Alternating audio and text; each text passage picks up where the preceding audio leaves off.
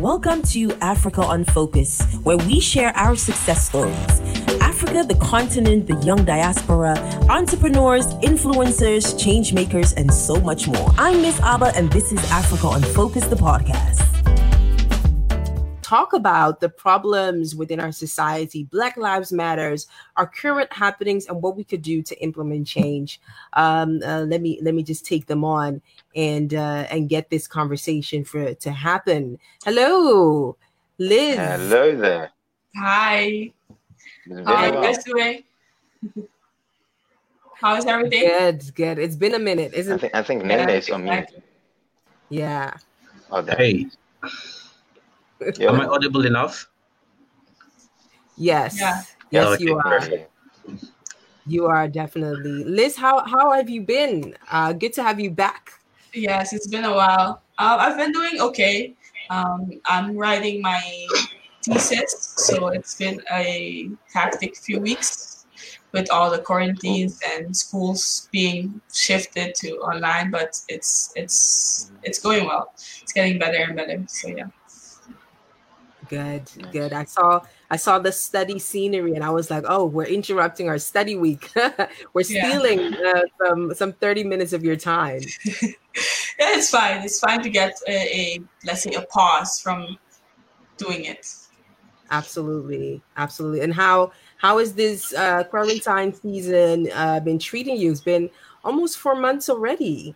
Yeah, it's. I think in the beginning it was like I was going crazy in my in my house. I was like, uh, this this this is not it.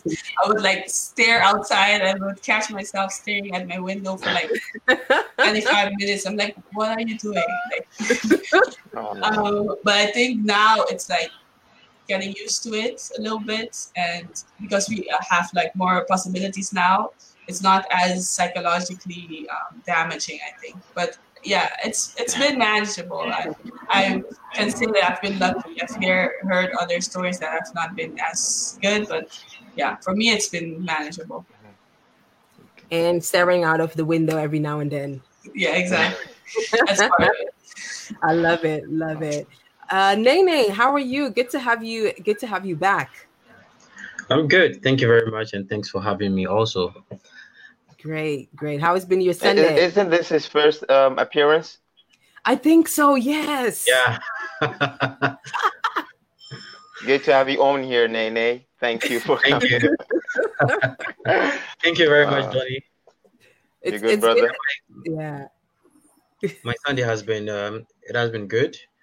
Just um, trying to work on some few school assignments and all that, and also um, do some few stuffs for work. So basically, yeah, but it has been relaxing. Yeah. Yeah. And how has the quarantine season been keeping you?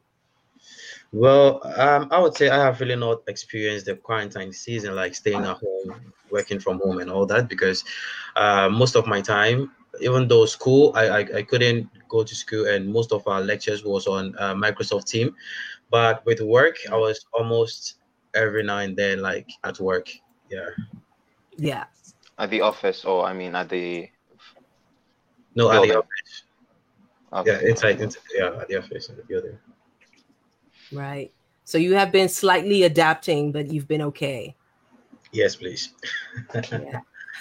For, for some reason, the the staring out of the window that Lis uh, mentioned, it, it sounds quite relaxing. It does. I, I would have loved to do the same.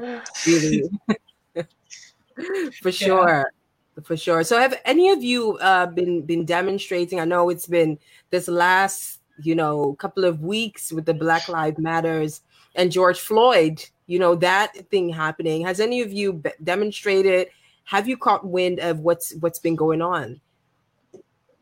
Um, I have not.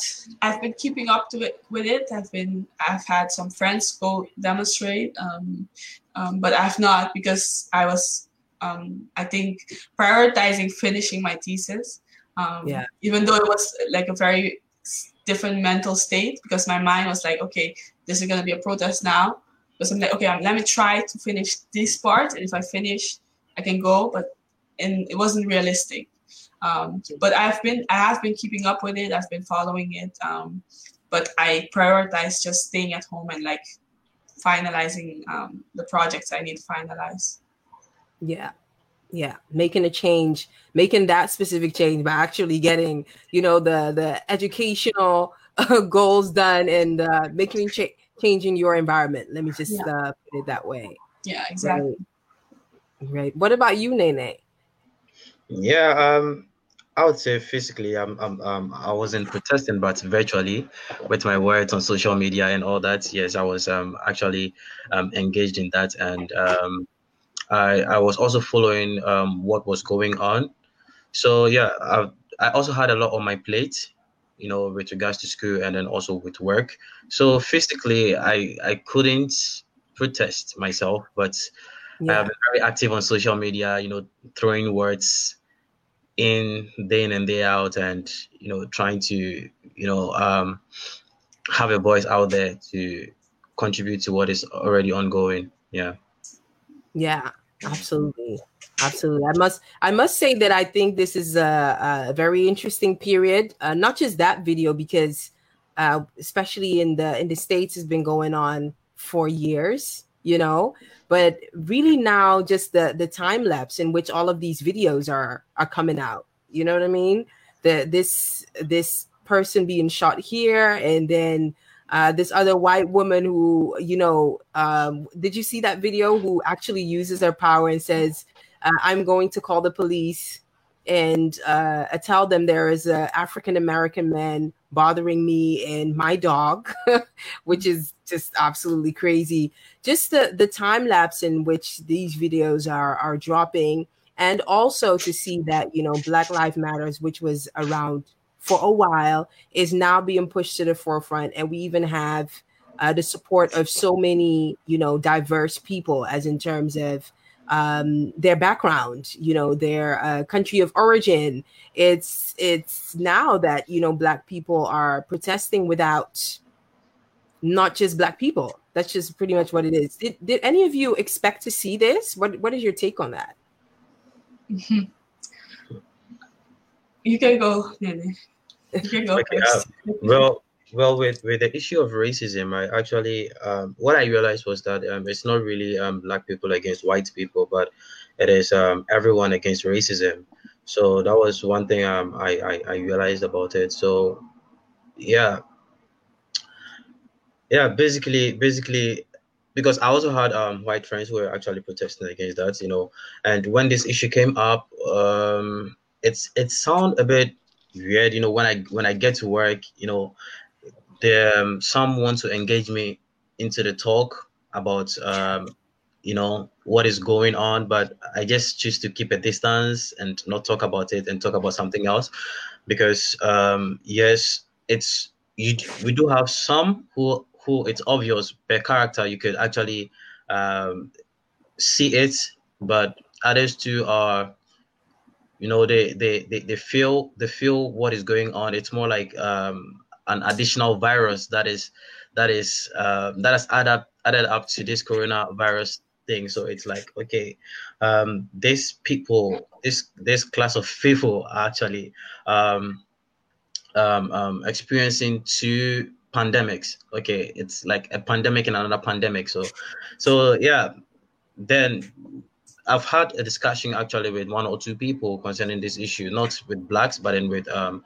other fellow um, colleagues who are white actually and uh, my conclusion that i drew from that was that uh, it's actually not a black versus white something but it is everyone versus um, racist yeah okay. um, for me i have it was like in the beginning it was like a phase of shock. I was like, I didn't expect it because, like, if you look at historically, this is not something that has been happening. Like, there were, like, if you talk look at the civil rights movement movement in the U.S., there were some um, white people there, but they were part of the mi- minority. But like some of the people that went, black people that went to the protest, they would recollect and saying like there were a lot of white people that they were even shocked about it. Um, so yeah, I think it was a, a moment of shock and there were different reasons why people were seeing that was happening Um, yeah. One is because we're in this time where a lot of people have like free time, let's say, because of the corona. People can are more um, active in seeing these things. Um, the second part was like that, that that video of George Floyd that's that was so traumatizing and so emotionally um, yeah. Uh, tangible that people felt the need to do something. Um, and of course, there's the side of skepticism that people just want to go out, people just want to um, use the protest as a way, way to, to, to escape their um, quarantine, or people just see this as a, as a trend that like it's gonna mm-hmm. it's popular right now, so we can just participate and not be in trouble.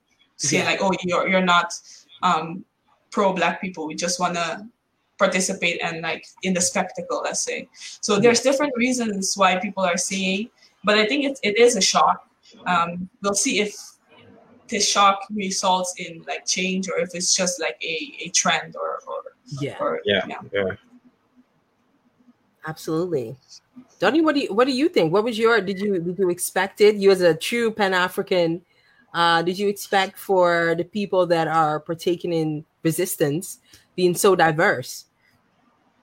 Um, well, yeah, it would only make uh, make sense that um, you have a lot of uh, people from other, let's say, um, groups or nationalities to join um, to join the effort.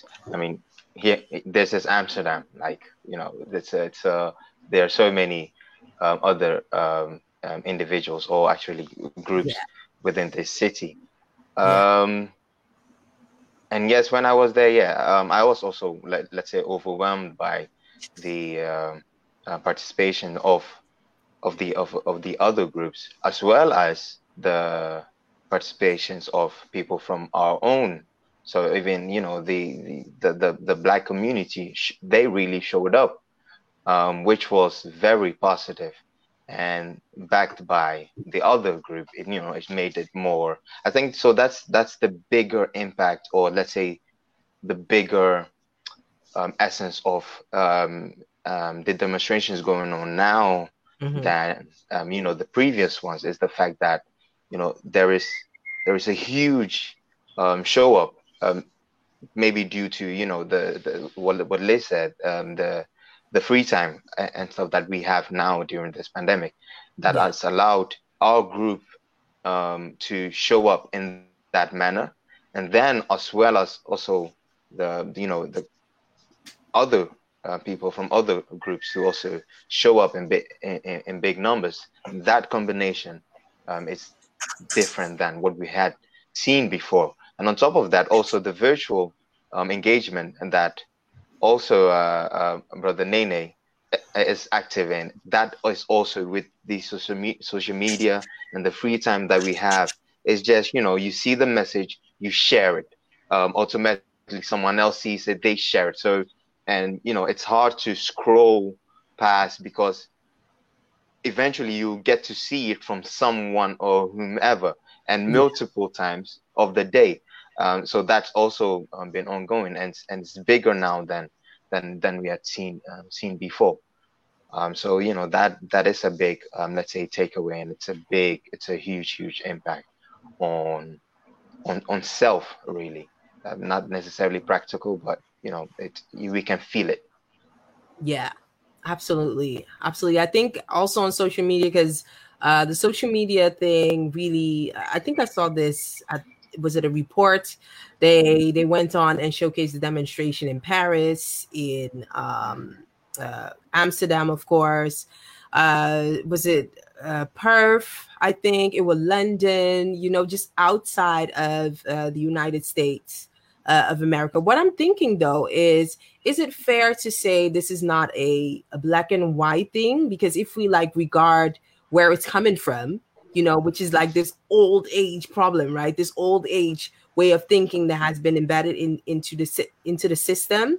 And at the end of the day, we we black people are regarded as something because of the color of our skin. You know, it just um it just doesn't matter where we even look. If we look at who is at the bottom of society or any society, you just see black people. Do you think it's it's fair um, you know, for us to say it's not a black and white thing? Um, if I may, I I think there is this feeling of wanting to have like this unity or not wanting to make people uncomfortable by mm-hmm. saying like oh oh it's not you it's not you it's like oh there's there's other races out there um, yeah. and i think we've been doing that for a while just to not make white people uncomfortable but like i think that it's we have to because it, it, in reality it's not about black versus white it's about white supremacy and white supremacy can be everywhere but the people that benefit from white supremacy are white people there's the, those are the people that benefit from it and those are the people that can dismantle it we as black people we can dismantle it so they carry the responsibility of these these these issues so even though it's not personally black versus white institutionally it is. Mm-hmm. so we need to i think we need to stop considering white comfort above um, black um, existence mm-hmm. because mm-hmm. We are dying. We're, we're we have less less access to opportunities. We have less access to to um, resources to healthcare. Mm-hmm. and we still are prioritizing our white friends feelings and their their sadness or their happiness or their fragility over yeah. ourselves. So i get um our like like the idea but like at a certain time like i don't care if it's like black against white i i don't care if you're uncomfortable with that or if it's like politically correct because the cost of it is too too great What would you say, Nene? Because I would, because uh, you, because you were more into, you know, uh, saying it's not really a black and white thing. Do you think it's fair if we, if we let's let's say we look at it from like a white supremacy uh, angle, which which it is basically. well, um, well, I will start. I will start with. Um, I'll start by making this point. Is um, sometimes you know when it happens like that, it's um, just as Byron said. I listened when um, he was talking. It has to do with ignorance, and when ignorance sets in, you you you act in a certain way. So I, I wouldn't. In as much as I said yes, it, it is um it is not a black versus white something, but um those who suffer most are the blacks. Okay, there's no two ways about that. Those who suffer most are the black. But mm-hmm. on the on the on the on the other hand, it is it boils down to ignorant because um, those there, what what if now they um, they come to understand what actually it means, what uh, what actually these people are facing, what what it means to um, to give them the right or to to give them the opportunity that they deserve. Okay, mm-hmm. maybe they have not come to such an understanding and it takes it takes um, a whole um, different platform to educate them on that level because mm-hmm. it, it has to start it's something that actually starts from the root mm-hmm. okay it starts from the root and it's traced back to history and um, it's like it's something they, um, that has already been established and they all tread on that on that line and mm-hmm. it just continues like that but what if um, what started earlier was was settled was that that um, how he, emanated it was actually um, let's say that ignorance was actually curbed mm-hmm. it wouldn't have gone a long way to have an effect today mm-hmm. slavery we all talk about actually started in the past even yeah. though now it's not really physical but it is it is now it, it, even though it's not really physical but it is now um more of um, a mental something it's more um attacking Black's emotion. Okay, so uh, for me, I think still it is yeah, it is not black versus white thing. It is not black versus white thing because not all the whites are ignorant. Not not all of them are ignorant. Some know. Some know. So, and so you're saying yeah. Uh, so you're saying ignorance it ignorance kind of uh, dissolves or um, eliminates the white versus black factor or the white versus black um, opposition in the in white supremacy. Are you saying ignorance is the when you when you that is when the ignorance is, is taken out, when the ignorance is, is gotten rid of, I believe that there will be that balance. But it is out of they are acting out of ignorance because they don't um I believe they don't really um understand what's what what uh, what it means or like should i say they don't really understand um, the status of the black man or, of the black person. I don't know if if, if, if you get me. Can, yeah, can I, I, just, I think I think I get you. Yeah, can I just add one thing because like there's yeah. been articles written about this. Um, Wekker and Essed they wrote about ignorance and they called it smug in ignorance, especially in the Netherlands. Ignorance is not an excuse for you to be innocent. There is enough resources. We all came up, especially if you're black and you came up in like white institutions, you have to have do a lot of unlearning and a lot of learning. We all have, we are accountable to uh, towards our knowledge. There is no excuse for people to be ignorant. You're choosing to be ignorant. You're choosing to ignore these things just for you to feel comfortable. That's why I say again, it's just about, oh, they're ignorant, they don't know. Why don't they know? Because search these things. There's that's why we have these things. Like they're they're here like you can it's not like this information is inaccessible and they they're like they choose like they i think you should read that that that um, article about smug smug ignorance about you're not just um, because you don't have access to knowledge you're choosing to be ignorant. So that doesn't that absolves you from innocence. You, you do but, not but, get to but, be like oh i didn't know because it's there.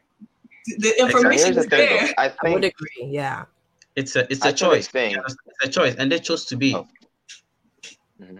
And I actually I actually think um, um, with um, Nene when when he's speaking of ignorance, he actually means the inability to or the lack of empathy really so not necessarily not knowing that people are let's say you know um, marginal uh, marginalized or people are being looked down upon or you know i mean bullying happens and you you can see someone um, being bullied. However if you're not bullied yourself you do not understand and that's the thing you know understanding. So in, in, in that sense yes um, you know a lot of, of people outside of the community of of the of the black community or of the um, or people within the white community they lack that understanding of um, of of what these people are really going through. So, but still, of of course, that's not a you know it's, it's not uh, in my judgment or in my opinion, it doesn't eliminate um, the white versus um, black opposition. But here's the thing, though, because we speak of white supremacy. So if we agree it's so white supremacy, then it's so white versus something or ver- white versus any other thing. Um, and so, in my, uh, I think it's fair to say it's white versus black. Um, I don't. I, am not going to say, oh no, it's not. It's racism against yeah. the rest. Yeah, but that racism is the white supremacy that that we're facing today, right? Mm-hmm. You know, in a thousand years, it may be something else. Yeah. Or 2,000 years ago, there was still, let's say, um, differentiation or discrimination upon other characteristics, but race was not um, the factor um, till what thousand years ago, and then it started, or maybe um, less than um, uh, 500 years ago. Then you know it started in that manner. So that's what we are facing uh, um, with right now. So it's that racism that was created or the idea, the philosophy um, that was built um, as a center of white supremacy. That's what we're facing. so automatically, for, for me, when you talk about racism, we have to say, all right, that's white supremacy. And we don't say supremacy, we say white, white supremacy. So, you know, it's inevitable um, to be like, you know, the, the discussion is white versus something else. Um, and yes, that that opposition is there. Just um, you know, that's what we face, and that's the reality of things. Um, and I'm not, I, you know, people can disagree, but this is how you know I, I I see it. Yeah, I would I would have to side with uh with uh with Lise and uh and and and Donny, especially that last point that uh that you made uh, the actually the comments people are like firing uh, in the oh, comments. I can't leave I it. I cannot, I cannot leave it alone. Um, for those of you just tuned in, you're listening to uh, Africa on Focus, and this is Let's Chat Africa, uh, a bi-monthly segment that comes on um, High Radio as if you are listening uh, uh, today. And here is where we talk about topics that matter in our communities uh, as it relates to global Africans. Shout out to Richie AT, who is firing in the comment box. And uh, first of all, he is saying slavery never ended, periods. Uh, it was rebranded and uh, uh, packaged in colorful wrap paper to fool those that can't see the past or can't see past the packaging. What is your take on that? What do you What do you guys think? Yeah, I I I think that it's. I agree. I agree. I think that slavery has been shifted because slavery has always been a economic ideology. It's been an ideology. Mm-hmm. Um, the reason why slavery existed is because people justified um, black inferiority. People justified um, um, money over people, over humanity, um, and that still is is prevalent. This mentality hasn't changed, um, and the way that they manifested it is that they taught us, the ones that were enslaved, the ones that were oppressed, that to uphold these ideologies of slavery. Um, so I totally agree. I was listening to a podcast and uh, about yeah I, I disagree. Slavery, okay. slavery, um, it, it you, you, know you can say it has been repackaged, but you know just by changing the the packaging of it, um, well, I mean the idea can be the same. However, we're not going to act like, or we're not going to compare today's slavery with what our ancestors was were going through. That's we just cannot do that. Um, it's the same that you can't um, let's say Jewish will not Jewish people or the Jewish community will not allow you to um, to compare a murder scene with a Holocaust or with um, with genocide. You just cannot do it. It's you know it's it it devalues the the the impact or the suffering um, that people went through physically and mentally without choice slavery now is probably you know they because they they still claim it's slavery because there's still oppression going on and there's still this mental um, slavery. Through institutions or not going on fine. However you cannot say it's i would you know i just i just can't sit back for people to still it's slavery and across times and then because when we talk about slavery, it's hard to point out that there is slavery ongoing uh, uh, going on right now. Like, um, you know, and that's and this is the this the this the thing. Um, let's say the um, today's generation of white people have actually because we claim we are being oppressed, and they asking us, show us the oppression then, right?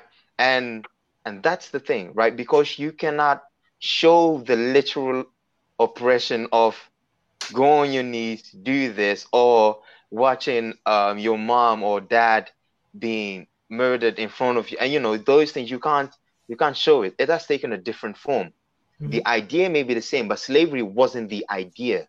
Slavery was a tool. So yes, it's you know it's fair to say that you know that idea of white supremacy is still now, but white supremacy is not slavery slavery it, it has well, ended however people may see it you know there there are some footage um, showing up about you know some slave trade going on in the in the uh, um, in the arab um, and north african uh, part of the of the globe. But you know it's it's hard to go somewhere and except in the um, penitentiary institutions to go out there in the in the world and still see slavery. It's it's not there anymore. It's not used as a tool anymore. It it's not even necessary to be used necessary to be used as a tool anymore. Slavery is done, in my in my opinion. So, and to still call it slavery, what we're facing now, it's demeaning or it's devaluing the impact or the suffering of those who really went through slavery, whether it was 400 years ago or 600 years ago or 1000 years ago. Why? Because slavery has always been there. Racism not, but slavery has been there, described in the Bibles. We, we which we believe that has been here for two thousand years or six thousand years, right? So it's it's there. It's always been used um, uh, as a tool and it's a practice. However, the idea that so that racist white supremacist idea that used or took slavery and just totally, you know, threw it in a different direction. Um, and which I also um, push my my my my white um, friends with when they say, "Yeah, but Donny, slavery, the white man did not create slavery. It's always been there." I get it. We Africans, you know, in, within tribalism, we are also enslaving um, um, um, um, people from other tribes. However, the thing is, racism was not the philosophy upon which we practiced slavery. Racism is not the uh, philosophy upon which um, slavery is, uh, is described in the Old Testament, and so that's you know that's that's the uh, the um, differentiation I, I need people to understand, and it's a mistake, and it's an ongoing uh, uh, mistake and misunderstanding of slavery, um, of the philosophy of white supremacy and racism. When you when you mash those things up, you you just don't have a uh, strong stand to stand on. Like people was, yeah, you know. So it's it's it's people really have to define things, and upon that, then the discussion, the real discussions, can also uh, um, to uh, be held upon um, the definitions that uh that people come up with. Well, yeah. um, in a way, I disagree because um, I think slavery has been repackaged. Okay, and um, yeah. it's though it's not really um, a physical thing that it's not really tangible, but it is indirect. That is what is happening now. It is indirect. Even if um, in in the corporate world, even if you do your best, there are there are certain positions that are reserved for certain people okay? And no matter how hard you push there is always this um, tag that as um, there is always this tag smart slave. There is this smart slave who made this. There is this smart slave who did this. They never give you the credit as this person. And if if you realize on social media or like things that actually goes when there is an invention there is a way um there's a way it's been defined on social media when there's an invention and this invention has to come from you know a black man. And there's also a way they target when it's an invention from you know a, um, from a white person. It's slavery hasn't ended. That's it's a fact. It hasn't. Honestly it hasn't but it is just indirect. It is just an indirect yeah, thing right it, now. having it indirect it changes a whole lot that's my point. And um, being indirect with it again, if you are going to say oppression, fine. If we so, I, I think for with me it's more um, semantics. So um, instead of using the word slavery, I would say oppression. So how can you take uh, oppression out of out of that? When you take, talk about slavery, it's not is slavery not well, um, indirectly an oppression? Be, so how can you take oppression and then um, nullify there is, there the is, fact that it's not slavery? The, no, because there is oppression in bullying. However, not everyone who bullies is a slave master or, um, you know, so we recognize there is oppression and we even recognize there is oppression in when you when you um when you look up and down when you size in your person like within the the Ghanaian culture when you look someone from top to bottom and up down. It's like, what are you trying to do, right? So that we recognize, hey, there is this um, oppression, or um, you know, this, this someone is looking down upon you. But we're not saying there's slavery going on. You know, so think, slavery is, yeah. No, I just I understand the idea of semantics and the idea of being careful with how we say things, but at the same time, yeah. um, I racism evolves racism is not stagnant. It's, the racism that existed in the 60s does not exist now. These institutions are not, they evolve because we create solutions, we create um, um, the civil rights movement, they create policies, but racism keeps evolving. As that, that's the same way with slavery. Slavery is an institution. If you see it as like the, the, the, the reactions of the, the beatings and things like that, of course you're going to say that slavery doesn't exist. But if you look at it at an institutional level, of like inequality, like not only um, racial inequality, the construction of race, racial inequality, gender inequality, um, violence, the use of violence, the, the, the dehumanization. If you look look at all those characters, they didn't go away. If you if you but say yeah. like oh if you say if you consider slavery this the physical act of being beaten, yeah, of course. But if you look at it as an institutional oppression, if, because I believe that we, again, we tend to not want to call these things too radicalized because then it's it's too oh you're crazy like slavery doesn't exist but if you look at it as, as an institution it, it didn't go away like it's still about yeah. Hierarchies it's still about you are worth less worthy because of who you are because of the skin of your the color of your skin because of the gender that you you carry or you identify with these things has not gone so away it's just they have just evolved into new policies that create human rights, into new policies that that protect against um, these types of violence. People are being shot just because they're black. People yeah. are being. We work like 40 hours a week, 50 hours a week, and we still can't find a viable um, living. We're still stuck in the system. We, yeah. we, we, these institutions, these companies, they're not um, benefiting from, from black labor, but they're benefiting from black money. You know how many of these white institutions are existing because of our contributions that have shifted from labor to money. It's mm-hmm. not. It's not that it's gone away. It's just transformed and adapted. It's become and it's become. But will you still call it slavery, though? That's the yes, thing. Will you still call the, it slave, or will you call it the packaging oppression? No, because it is the, the institutions, the institution in itself, it is the stay still the same. If you look about it's if you look at the elements of it, if you look at the elements of slavery, that is the idea of black inferiority, the idea of um, violence against black bodies, the idea of um, using black um, black contributions to benefit from it. Those things. But so that was the essence. But that's of, the point.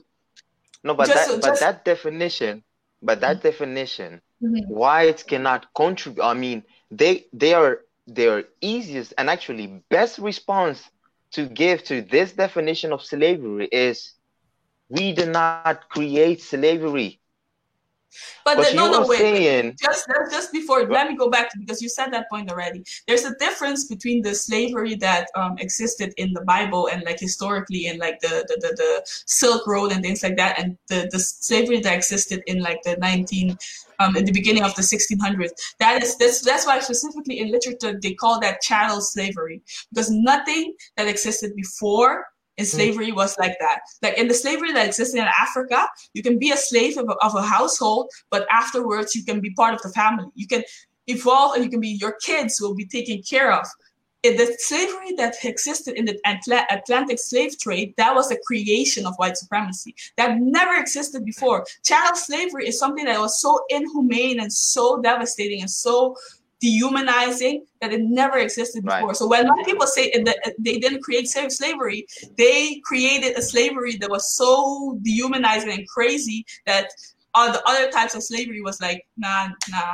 Right. You, so you then I think to be to be more specific to the issues of let's say to the you know to this um, conditions that we are in instead of referring to it as slavery maybe chattel slavery is, is a is a better um, um, uh, you know, name for it. Why? Because this, you know, people who study law, you have to be precise what you are saying and what you are asking for. Again, if you if you want to ask for, for instance, reparations for slave trade or slavery, well, then we could ask for reparations now. Why? Because according to some, slavery is still going on. So then we should, uh, um, you know, um, our kids should be asking for reparations of what we are going through so it, you know we have to be more precise otherwise these conversations again will you know we will just hoover somewhere white people will listen to it and be like well this doesn't make sense but what they're talking about has been here it has nothing to do with us Right. Lis is like shaking her head, like I don't even care about. I don't care what white people think. like honestly, they can think whatever they want. This is not about them. Like yeah. I understand yeah. your point. I understand the idea of semantics, and I understand the point. But sometimes I'm talking about ideologies. I'm talking about the, the, the ideas of inferiority. That has not changed. And like if if we can talk, I think it's it's a valid point to say like as we evolve and um, in order to create um, solutions that are specific to what we need now, we need to change our language. Language needs to evolve with it. I agree. But if you look at institutionalized, the ideology is the same. So I think we, yeah, I think we're coming from different perspectives because I can I can see your point. I can see your point. Right, right. Same, same here. And um, uh, people are fuming in the comment box, uh, by the way, just to let you let you all know. um, anyway, for those of you tuned in, this is uh, uh, Let's Chat Africa, where we as global Africans talks about uh, talk about matters arising in our community, and uh, Black Lives Matters, uh, um, the incident or more than incident, the traumatizing happening uh, uh, that you know took place with uh, George Floyd, which is, in my opinion, a life wasted. Around the world, people are talking about, you know, it had to happen so that people could be woken up. I really feel like it it didn't have to happen. You know, it just shows that. Uh, the work that people were uh, uh, working on in the 80s 90s has still hasn't been resolved. And um, I really want to take this to because as we are going into the last 10 minutes and taking on some comments from our listeners, I really want to get into some of the um, some of the solutions that you know black people have been working on next to demonstrating uh, on social media for instance because those platforms are easy to be accessed by uh, individuals.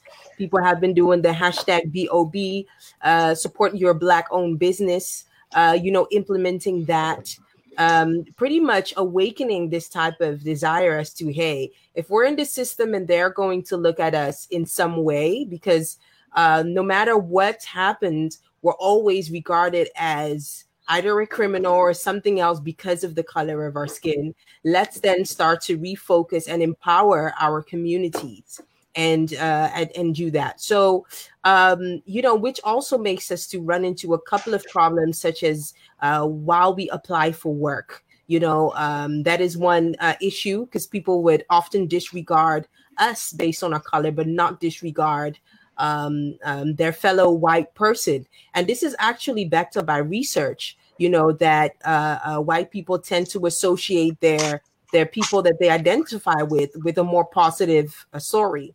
I think I, I shared uh, the other day a video that was made by a Dutch lady, you know, who um, made some documentation surrounding the topic of Black Pete, which is uh, Zwarte Piet here in the Netherlands. Uh, and for those of you who uh, really wonder what that is about, I would really recommend you look it up so that that uh, whole story I could I could save some time and for, to have you look that one up. But they did uh, this type of testing. You know, they did a test uh, between a white person a Northern African looking person and a black person. And the test was that, you know, all of them, um, uh, they put them in, in a case or situation where they were trying to break open um, uh, um, uh, a bike, a bike with a children's seat on it, and then look at how random people in the park would react. And funny thing is with the white person, when people pass by and them later interviewing white people in the park, that were passing by, they'd be like, "Oh yeah, we understood. He's probably a dad. You know, he's his his car just needs to be fixed. Blah blah blah." But with uh, the Northern African looking person, some people uh, were really kind of looking strange. But when it happened with the black person, or the black person actually working on the bike to open the the the, the lock, you had people filming him people bringing out their telephones, asking him, What are you doing? The police came and stopped by twice. You know what I mean? So she really put this out to showcase that what Black people are saying is not nonsense. You know, they are not lies. Uh, black people are not exaggerating. You know, it's absolutely uh, crazy. So these are one of the examples that uh, we can point out that happen in our society uh, uh, around the globe just around the globe. And uh, with that said, I will connect it with with one question of our listeners, who is uh, Andrew Adams. Uh, his question is to all the panel: What's your take on optical tactics of white privilege supremacy where a few black people get to benefit from or given certain opportunities deliberately to make it look like white privilege isn't a real thing? Uh, i.e oh hey we have a black person on our team um, so what you mean? If you qualified you'll be here too. What is your take on that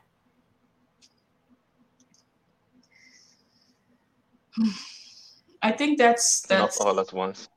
that's called the um, the token black person. Um, yeah I think that yeah, it's it's compl- complicated because you uh, you've seen we've seen videos of, for example, women that maybe are starting on their in on an internship on spaces and like the white people come and touch her hair and you can see that she's uncomfortable but she's just an intern and um, this is an opportunity for her.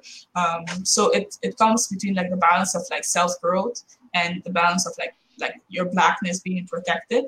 Um, but I think that goes back to the connection of like, if we have our own spaces where people can do their internships, where people can have access to these things, people um we don't have to be the token black person.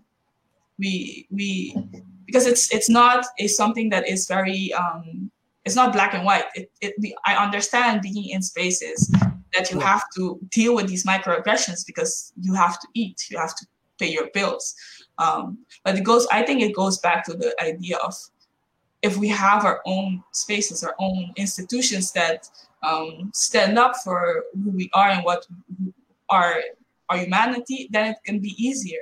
Because where where do we go when we we experience these things? Where do we go when when they um you use our own people to hold us out? We don't. We have no space to go. But if you look at, for example, and this is not a um, justification of xenophobia, but if you look at China, Chinese the Chinese have institutions. If a Chinese person comes to the Netherlands, it doesn't they don't go to the, the government. They have their institutions. Okay, you can get housing by a Chinese person, you can get a job by a Chinese person. They have institutions that protect them from these these issues. Um. So yeah, I think that goes back to the point of like we need to have our own institutions that don't have to we don't have to have to depend so much on on these these white institutions. Mm. Right. Anyone else? Another, another question from uh, Andrew Adams. Um, let me see. Uh, to all the panel, what do you make of the indoctrination of kids back home in Africa, especially in rural areas, who till date see a white man and think they've seen salvation? What can we do to eradicate this mental slavery at the roots so that our next and, of course, current generation of Black people don't carry the mentality of being less of humans when they have to do anything with a white man included? And that's the bit of, you know, the black people's problems that I really wanted to refer to is also, you know, the type of thinking that we have taken on ourselves.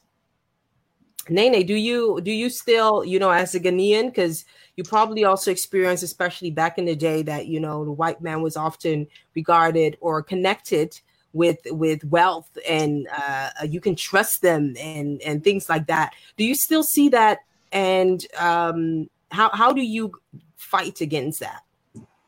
Well, um, that's that's for sure. It's it's really evident when you go back uh, when you go to Africa and then especially in the rural areas where they there is this saying that they, they said when you're when you're going to church and you see a white man, you should, you have to return back home because you have met God, and um, right. that is yeah that is some kind of painting that had been painted. That that is that is the notion, or that is the kind of um, education that has been given to to um, to the Africans back then, or to, should I say to the generation back then.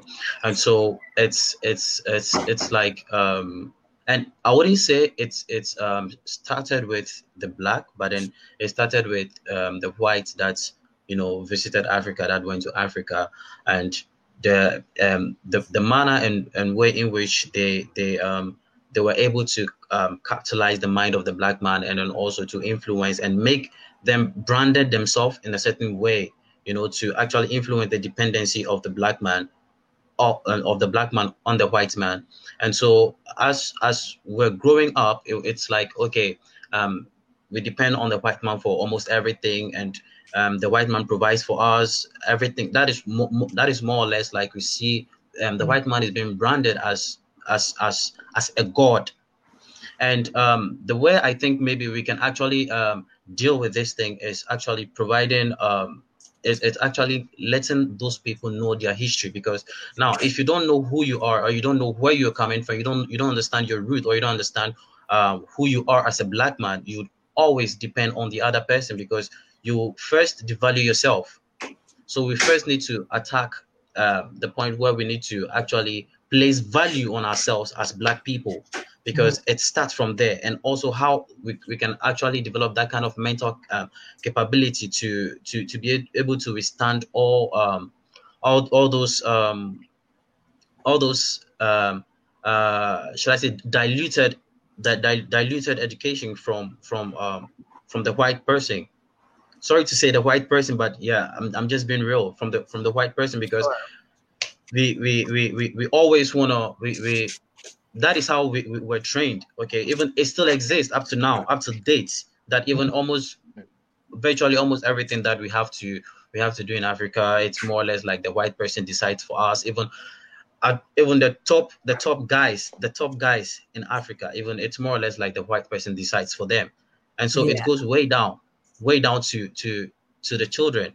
And the first thing is placing value on ourselves to know who we are. If you don't understand where you are coming from, or if you don't understand who you are as a black person, you will never get to appreciate who you really are. And and it's like you get blown by every um every every decision made by the white person or, or so.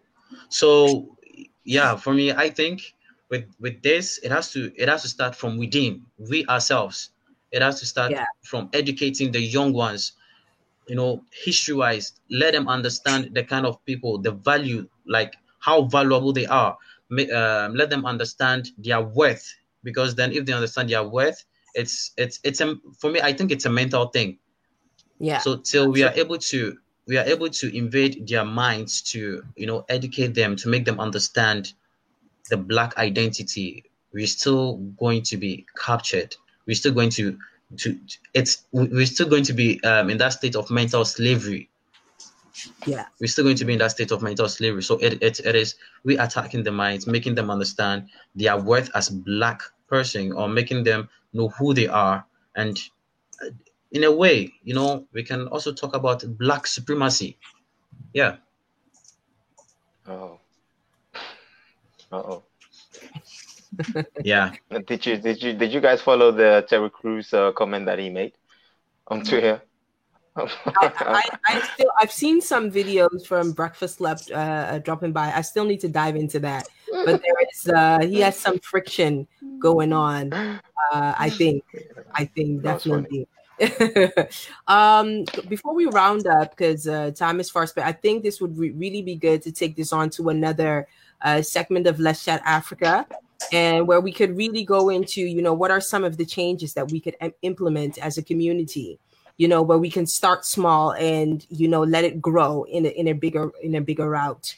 Uh, the reason why i say that is because um, a lot of you know people that are uncomfortable with these changes would uh, uh, mention oh go back to africa or you know because that is that is really um, um, something that is often said go back to africa go back to africa. But if we are realistically speaking it's not everyone's desire to go back uh, to africa you know? You have many that are willing and are many that are contemplating and planning but some really look to uh, build their lives wherever they are outside of the continent.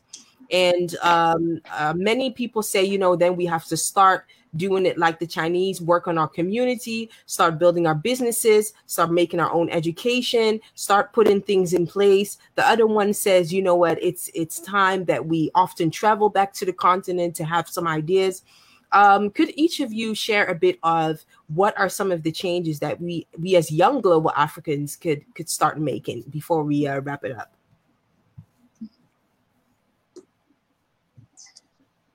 Um, I, I okay. I think uh, again, I think it is the idea of creating our own our own institutions. I think Africa should become a refuge for Black people, and that doesn't literally mean that we all have to move back. But if there are issues for, for against Black people, Africa should be like, hey, you guys are hurting my peoples. Watch out! Like I'm a political power that you guys don't want to mess with. The same way China does with its people, Africa should have that same voice. Yeah. And I think the way that we do that as young people is start creating institutions like here in Europe and connecting them back to yeah. to the continent. How can we create um, these institutions, change education? How can we provide knowledge? How can we provide like um, a connection like through business through entrepreneurship through politics that goes beyond the institutions of, of, of, of the ngos or the, the um, white politicians. So yeah i think starting to create ideas starting to create spaces that allow africa to grow into a refuge for black people globally i think that should be our main focus um, as young people Hmm. All right. Um, okay. Um, so Lis, Lis said, um, black people, we need, you know, Africa should be, um, let's say, a place for us. Uh, here, you know, here, here's also one, um, one misconception or, or, or misunderstanding where it also, again, it's kind of like, um, it pushes the conversation into a different realm where we just don't need it to be. When we say, when we refer to people as black people, like for instance, when we refer to Chinese, because there is a China, and China has institutions somewhere for Chinese people, we refer to them as Chinese people. When it comes to black people, we want to say black people, but where is black land? Right? So it's when we start referring to those of African diaspora as Africans, then we can make a call to Africa to create institutions for these Africans everywhere else. Because when we go black people, black people, yeah, where's you know it's it's, it's like where are where's Negro land, you know, so it's it's it's it's you know for me it starts with these things. Redefining um, our definitions the uh, the words that we use within um, the spaces and areas. I mean if you're at home and you're talking fine we understand each other. But when we understand or when we see the problem as a as a um, as a as an issue of all people, then we really have to be specific with the terms um, that we use. Again, I refer to Black people as Africans.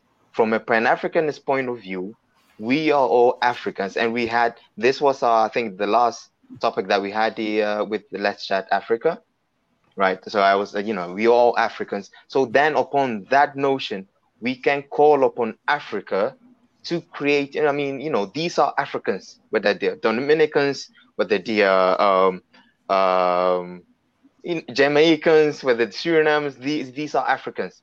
They are home. They come from Africa. These are Chinese. China, do it. Um, these are Russians everywhere else. Russia, come. You know, come for your people. That's you know. Um, and these are Europeans. England, um, uh, however, United States is as now they know the English people, right? So that tie within um, between um, England, Great Britain, and the United States is always going to, because that's where they come from. You know, Europe, they are Europeans as well. Um, but again, black people, not black people, Africans. Um, that's that's one. And um, the, the the the next thing I was there is um, back to the comment or the question from Andrews when he was specifically, and I like his question or how he phrases his question because within his question is already telling you the focus points of, um, let's say, uh, let's say the thought process of, um, you know, um, figuring the answer to the to the problem.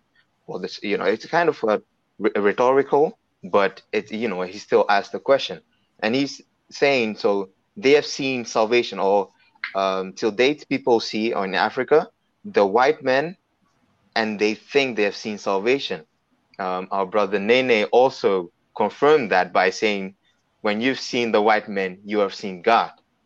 Within which um, aspect of life do we refer to a God? That's within our spirituality. I had a conversation with one of my other brothers, um, and he was saying, you know, the thing that the white man came to Africa when um, he came to or destroy um, destroy Africa with one take away their spirituality or take away their God, and then also take away their resources. Those were the only t- two things. So, and I followed up, followed up with a question. So, how would you repair Africa? And then he started with all these other means, you know, protesting this and that. And I go, wait, if they only use two, um, um, two means or two goals to de- to destroy uh, um, a nation or a group, why would you wouldn't you use those two same goals to restore them? So I would say the answer to that is also restore the spirituality. And I think um, Nene was also referring to that of you know uh, giving them back their own identity. For me, it goes further or it goes deeper, specific to give them back their spirituality, and then also leave their resources for them, without any you know influence or um, um or um, um, through any other political um, political uh, uh, measures. Give back, give them back their their their um, spirituality um, Dr. Umar Johnson would say, when you go to every other nation in the world, their God looks like them. Their God comes from their own specific group. The Christians have um, the the Europeans or the Romans had their uh, Roman Catholics or their their um, uh, Catholic uh, um, Christian religion, where their Mary was white, their Jesus was white, and all those things. Why do we as Africans have to accept this as our religion when our God, Jesus is their God, doesn't look anything like them. And again, we, we you know, um, back to Nene, we can also say give them back their identity. But when you when um why um how would you give back their identity while still maintaining their spiritual or the the other God that does not look like you? It's like the Netherlands we say it's like dweilen met de kraan open.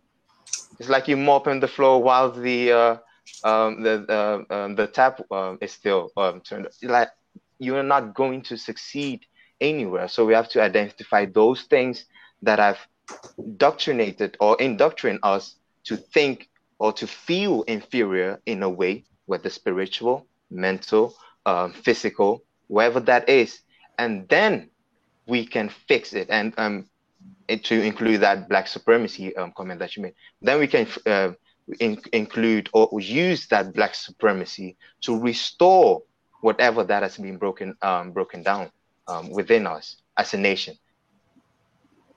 I think that that sums up what I had to say. All right. Um, one one of us one of us haven't said one. Is it is it? Yeah, I have. Oh, yeah. Yeah. Um, well, with with addressing such issue, um, I actually want to first um, start with the pandemic that is corona pandemic you know it's something unexpected and something that happened and um, you know we quickly found measures to it okay but what is happening to the black man or what is happening today to the black person is uh, was already existing okay? It's it's not any new pandemic but then the question is what are the measures that were put in place? What measures were put in place to protect the lives of the black person of the black people sorry you know? So as um Donny Donny tried to um solve it from a from a religious perspective okay? But i i also believe that um if the black if the black uh if the if the if Africans, okay, we have a body, you know, a strong body that could actually protect the lives of Africans wherever they are, and in spite um, their nationality, I think that that that can actually help. Or, um, that can actually help curb um, this problem that is actually ongoing with racism and all that, and also institutions just as um, Lis said, you know, having strong institution established by the black man, you know, by the African community, we have the strong institutions in place, and then creating networks for ourselves. And I believe it would be very much easy to actually, you know, um, educate the masses through that because then they have something tangible to hold on to. They have something tangible that influences them. They have something tangible that actually um, they know will protect them when something comes up. And uh, they know who to depend on. And it wouldn't have to be dependency on um, the other, but then they know something of their own. They, they know that they have something of their own. They can they can actually go back to depend on. They have something on their own that actually uh, you know defines certain conf- level of confidence in them. And I believe with that, yeah, we should, we should be able to uh, curb such uh, what is going on, the issue of racism and, and all that. Yeah. Yeah, definitely. Um, there's so many things that we've said, and like I said, this deserves a part two because uh, people are fuming still in the comments. Uh, shout out to Andrew Adams. I mean, he comes with some good questions, you know, that we could really uh, uh touch on. Uh, he has a question regarding, you know, could there really be a United States of Africa? And uh, also um, also about you know the governmental institutions you know, copying a Western approach, whether that really works. Um, I think I'm going to take his question on to to the next, the part two. Where we we still have to decide on which date that particularly will would be.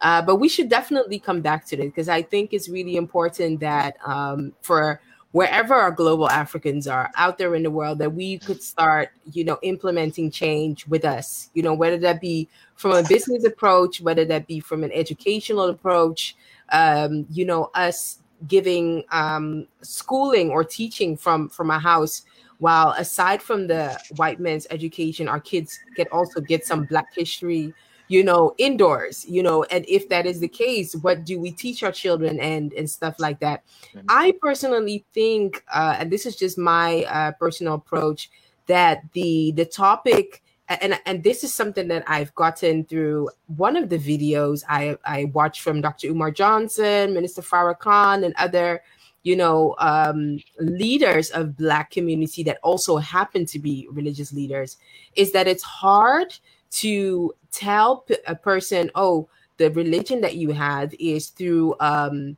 uh, some type of brainwash. It is really hard because within that choosing your religion everybody is free to pick on whatever they they can you know however when it comes to what we can do for our political environment economic environment and things there are things that we could really unite on in spite of the religion that we have it is almost the same as what byron said at the beginning he even had people of his same faith coming to him and saying, I never was aware that I had some underlying racism, you know? So that also gives points out to say that people could be of the same religion, but they could be fighting each other on the area of economics, politics, or environment or society. You get what I mean?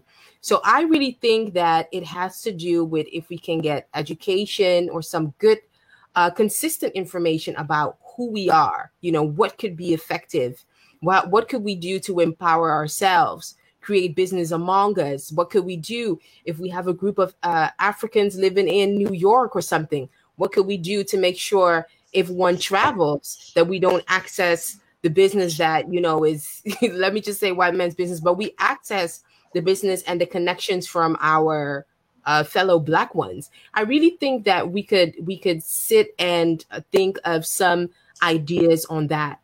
Um, before we round up, I really, really would like to thank a couple of our engaging listeners. Oh my gosh, Richie AT, you should come back more often because you had time. I mean, he he he really uh, commented on a lot of things that uh, that we were talking about. Is also his take on if is there a united Africa unite uh, um, nation possible. He said, not in this lifetime, perhaps after we have come and gone. Twice is when that information would take place. Shout out to you, Richie AT. And I am going to note down your questions and comments so that we can handle that for the part two of this uh, panel discussion.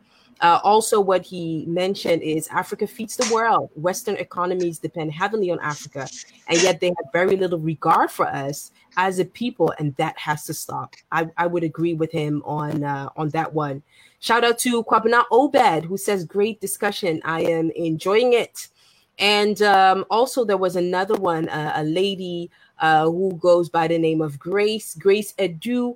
Also, a shout out to you. Hopefully, you can get to join us uh, for our next panel discussion on this uh, topic. And of course, Byron uh, Quaning, who also, Lis, you have a lot of support.